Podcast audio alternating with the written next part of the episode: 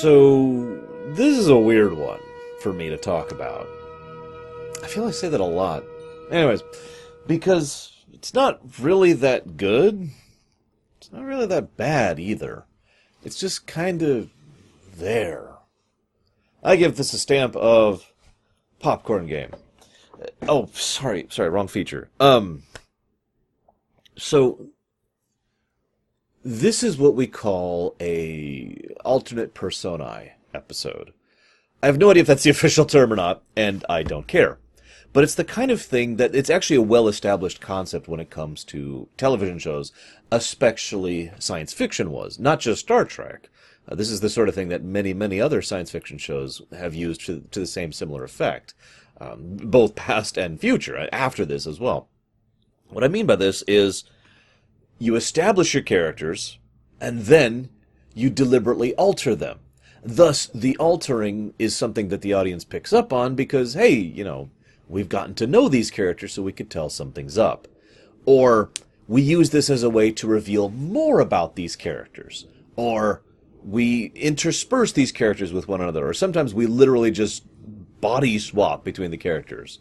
Now, in most cases, science fiction does this as a specific attempt to do something with said characters. And that's my biggest problem with this episode. Because it doesn't.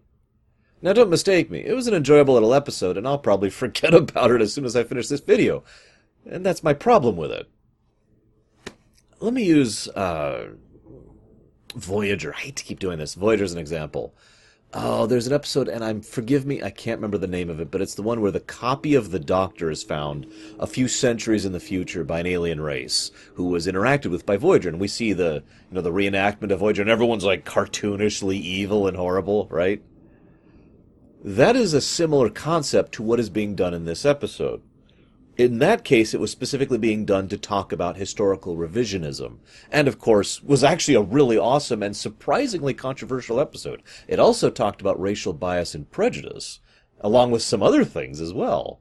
Like, like willful ignorance. You know, that was a great episode. Sorry, sorry for praising it.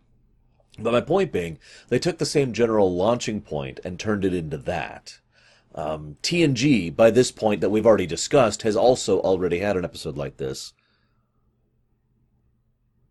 God, I can't remember the name of it. It's it's a really forgettable episode. It's the one where there's the energy being that bounces between people, and everyone acts weird, and then it pops into Picard and beams out into the cloud. You know the one I'm talking about. We've already had that in season one. Kind of forgettable episode. Sounds familiar, doesn't it? And that's my point. If you're going to do this, you need to either have established the characters sufficiently first, or do something with it to some purpose or effect. And neither the TNG episode, whose name I can't remember, and I'm going to get 700 comments telling me the name of the episode, or this episode have done that. Pardon me.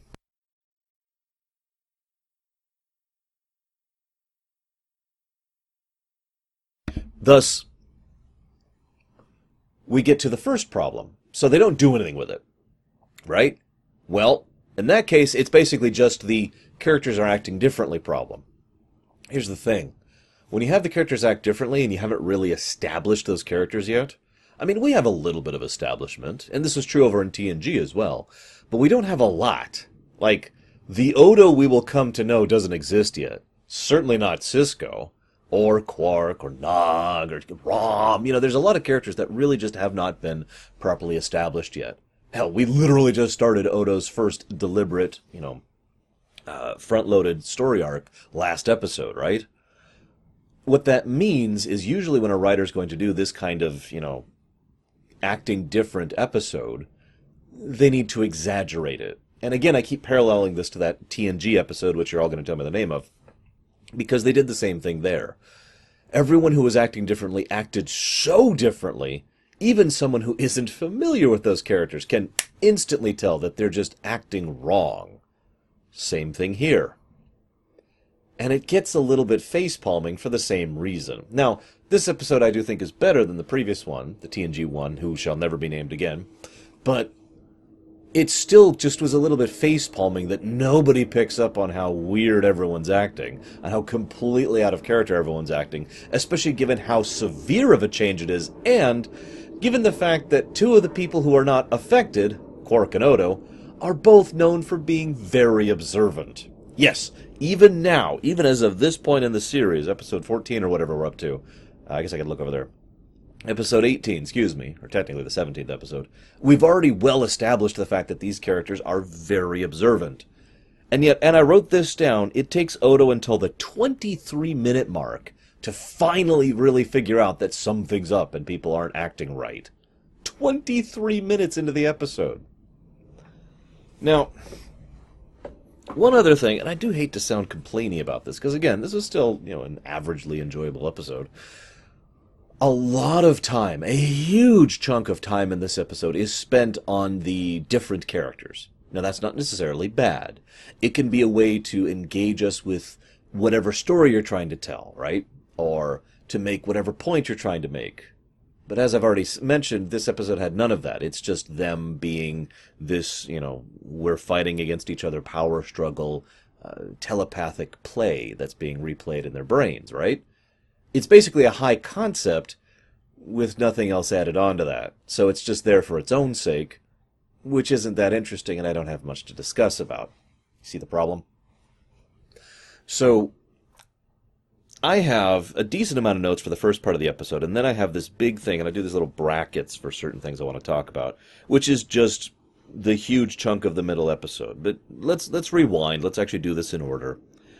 So, first of all, the Klingons have gone past the wormhole to find something that will bring the enemies of the Klingon Empire to their knees on a bio survey? Now, what do you think? Do you think Quark was lying when he said that, which is the simplest and easiest answer? Or do you think that they actually did go there to find something to use as a biological weapon with no idea what they were looking for? Because remember, the actual telepathy thing they found was something they considered to be worthless, as we saw in the eventual logs, right? So they stump they, they go there looking for some great weapon and they literally stumble onto a great weapon. At least a destructive weapon. Although, well. Also, I just have to say, uh, really quick, the teaser, the cold open, felt a little bit faster paced than normal. And at first I was like, wow, this is our first short teaser in DS9. So I rewound a bit to, check the timestamp, and it was 3 minutes and 12 seconds. That's not that short. In fact, that's barely shorter than their average. But they do a lot. A lot of things happen in the teaser and help to keep the pace going. It was actually pretty well done. In fact, it even functions as an excellent teaser because we have the dynamic between Kira and Sisko and the friendship that's already started growing there. You know, we kind of saw bits of that back in progress. Uh, we see the continued political situation for the Bajorans. The, the fact that they still have enemies who, passively or otherwise, supported the Cardassians, so they're against them. You know, we see that we see uh, the the Klingon ship. It explodes. Oh my god! You know, gets your attention there, and then the guy beams aboard and dies. Right. A lot of good beats happen in that teaser. By the way, I don't really subscribe to the whole sci-fi debris joke about Sisko. I mean, it's funny, don't mistake me, but it's it. I just kind of roll my eyes at it. But I have to admit, it was hysterical to me when Sisko says "open hailing frequencies," and within a second of him saying that, the Klingon ship, the the Vorcha, explodes. I like to think that that's just has the the power of the Sisko. I'm afraid I'm gonna have to ask you to surrender. No, I refuse. Very well. Open hailing frequencies. Anyways, so I do have one strange question. I know that the transporters are effectively magic tech, but they the Klingon beams off the the Vorcha ship, right? And the the ship explodes.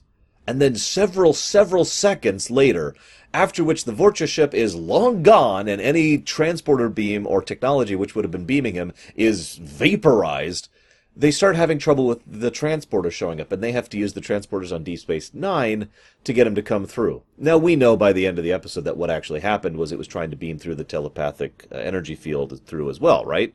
Sense make. But why exactly does that logic? you know? The transporter beam that sent the signal, like, he's already beamed out from there Now, usually he goes through a transporter buffer, but when you're going to a location, when, when you're finished beaming out, you beam in. So he should have just beamed in or dematerialized and, and been paced. Because remember, the thing that beamed him, the actual hardware physically doing the work, is vapor in space and has been for several seconds.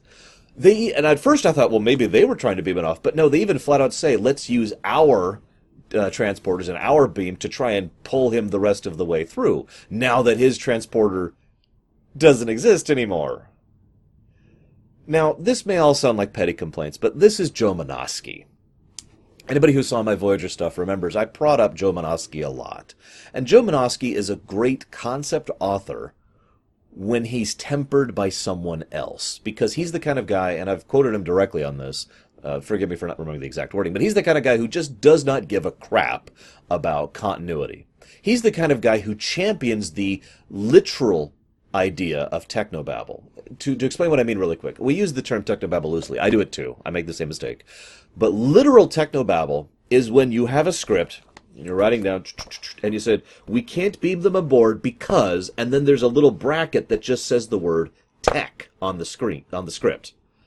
And then someone else comes in later and basically makes up gibberish to fill that spot. That's literal technobabble. It is gibberish designed to masquerade as science, when in fact it is literally just plot convenience. It's something I'm actually very against uh, as a fan and as a writer, because it is basically lazy. And again, it speaks to Joe Menosky's mentality. And that's why I brought up the t- transporter beam thing, because that's a very him thing. There are ways to make that work, of course, but he didn't. He just wrote tech. Moving on. So, I like the idea that Quark is actually irritated by the customers. That's actually a nice little thing and very apt.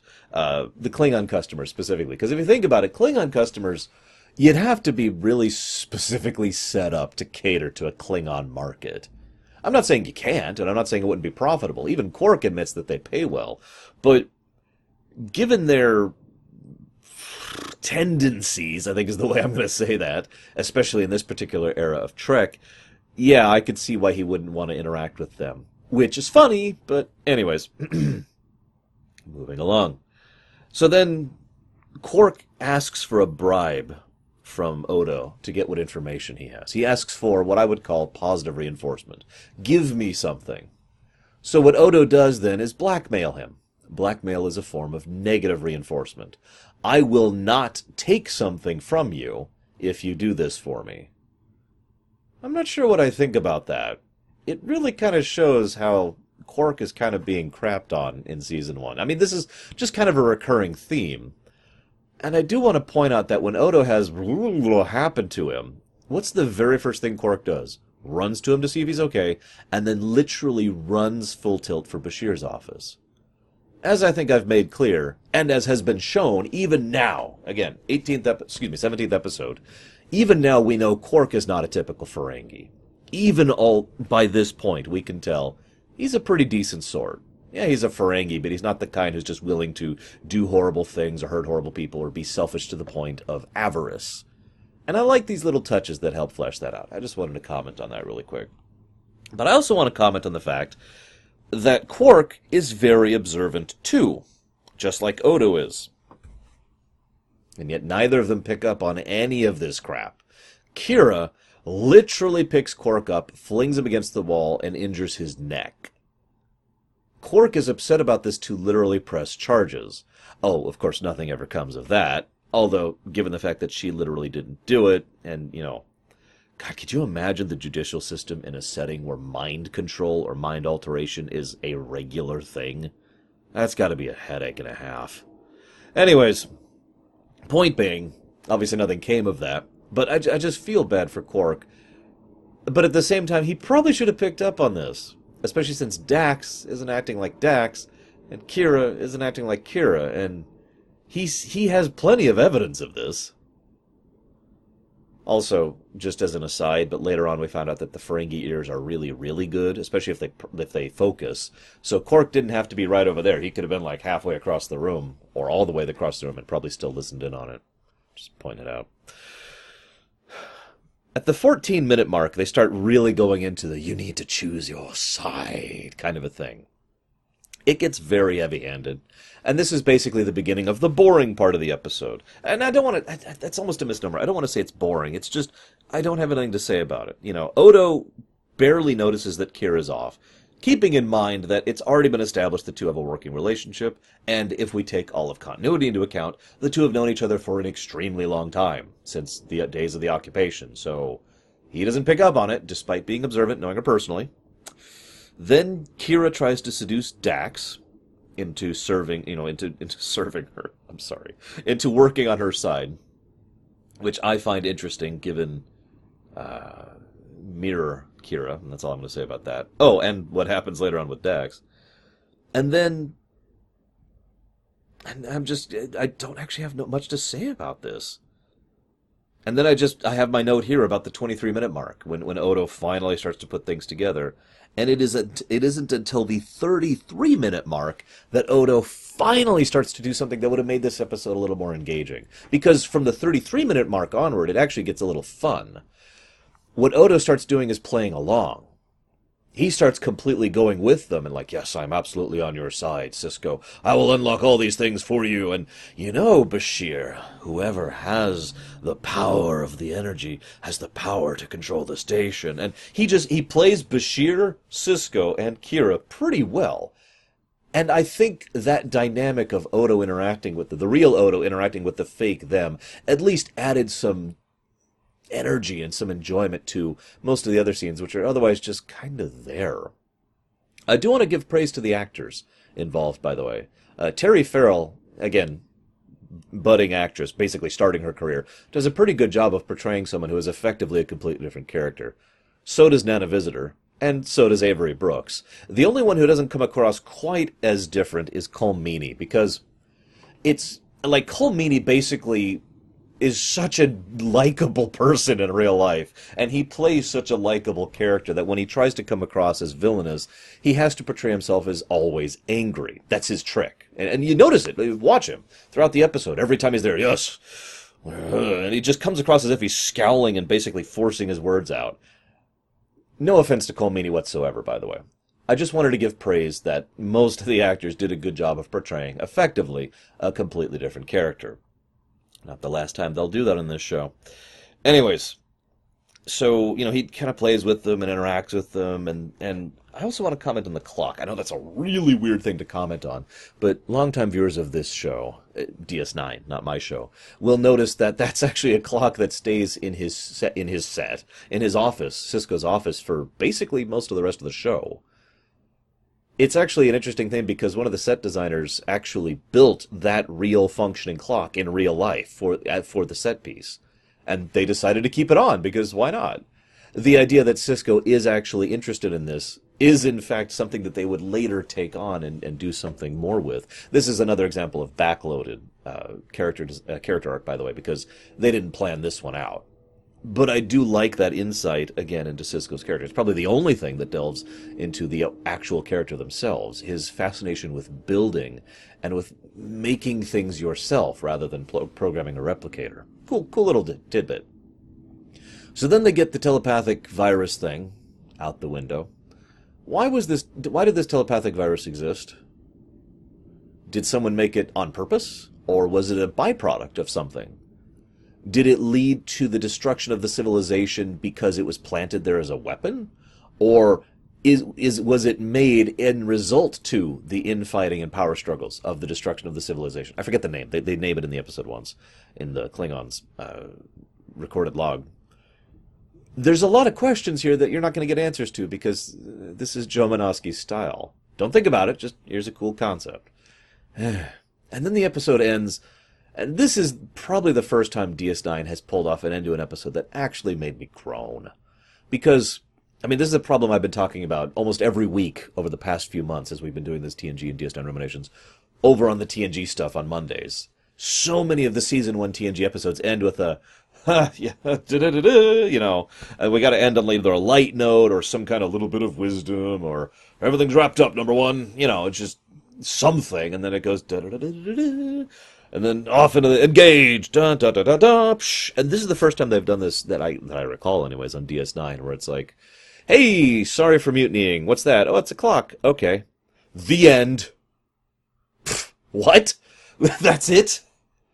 Nothing about Quark and his, his problems or troubles he's dealing with. Nothing about Odo and how he had to interact with the others or, or try to reinsert him into a social dynamic that he had only just been starting to understand. Like, okay, I'm off notes here. Okay, this isn't something I plan to talk about, but hear me out. What if more of the episode had been focused on Odo? I know a lot of it is, but let me explain what I mean by that. Odo is someone who does like social interaction. I think we've discussed this before, and this will definitely prove true in the future. But he does he's kind of awkward and uncomfortable with it. Got a little bit of social anxiety. I think a lot of us could understand that, so you're with me so far, right? But if you're not, you can at least understand the concept. Odo found a way to fit into the social dynamic of the Cardassian regime, Cardassian regime, because of the fact, please don't make a joke about that, because of the fact that he was able to slot in, but he wasn't really comfortable with it. Obtain convictions, follow order, do what I am told, you know, blah, blah, blah, blah, blah. He, he, and we, we discover this. We see flashbacks and, and repeats and all that stuff in the future, in future episodes, I should say, of the past. But he was never comfortable with that, and he never liked that. Then, Cardassians are gone. The Union has been removed. Now he's got to get adjusted to things being completely different than what he's used to.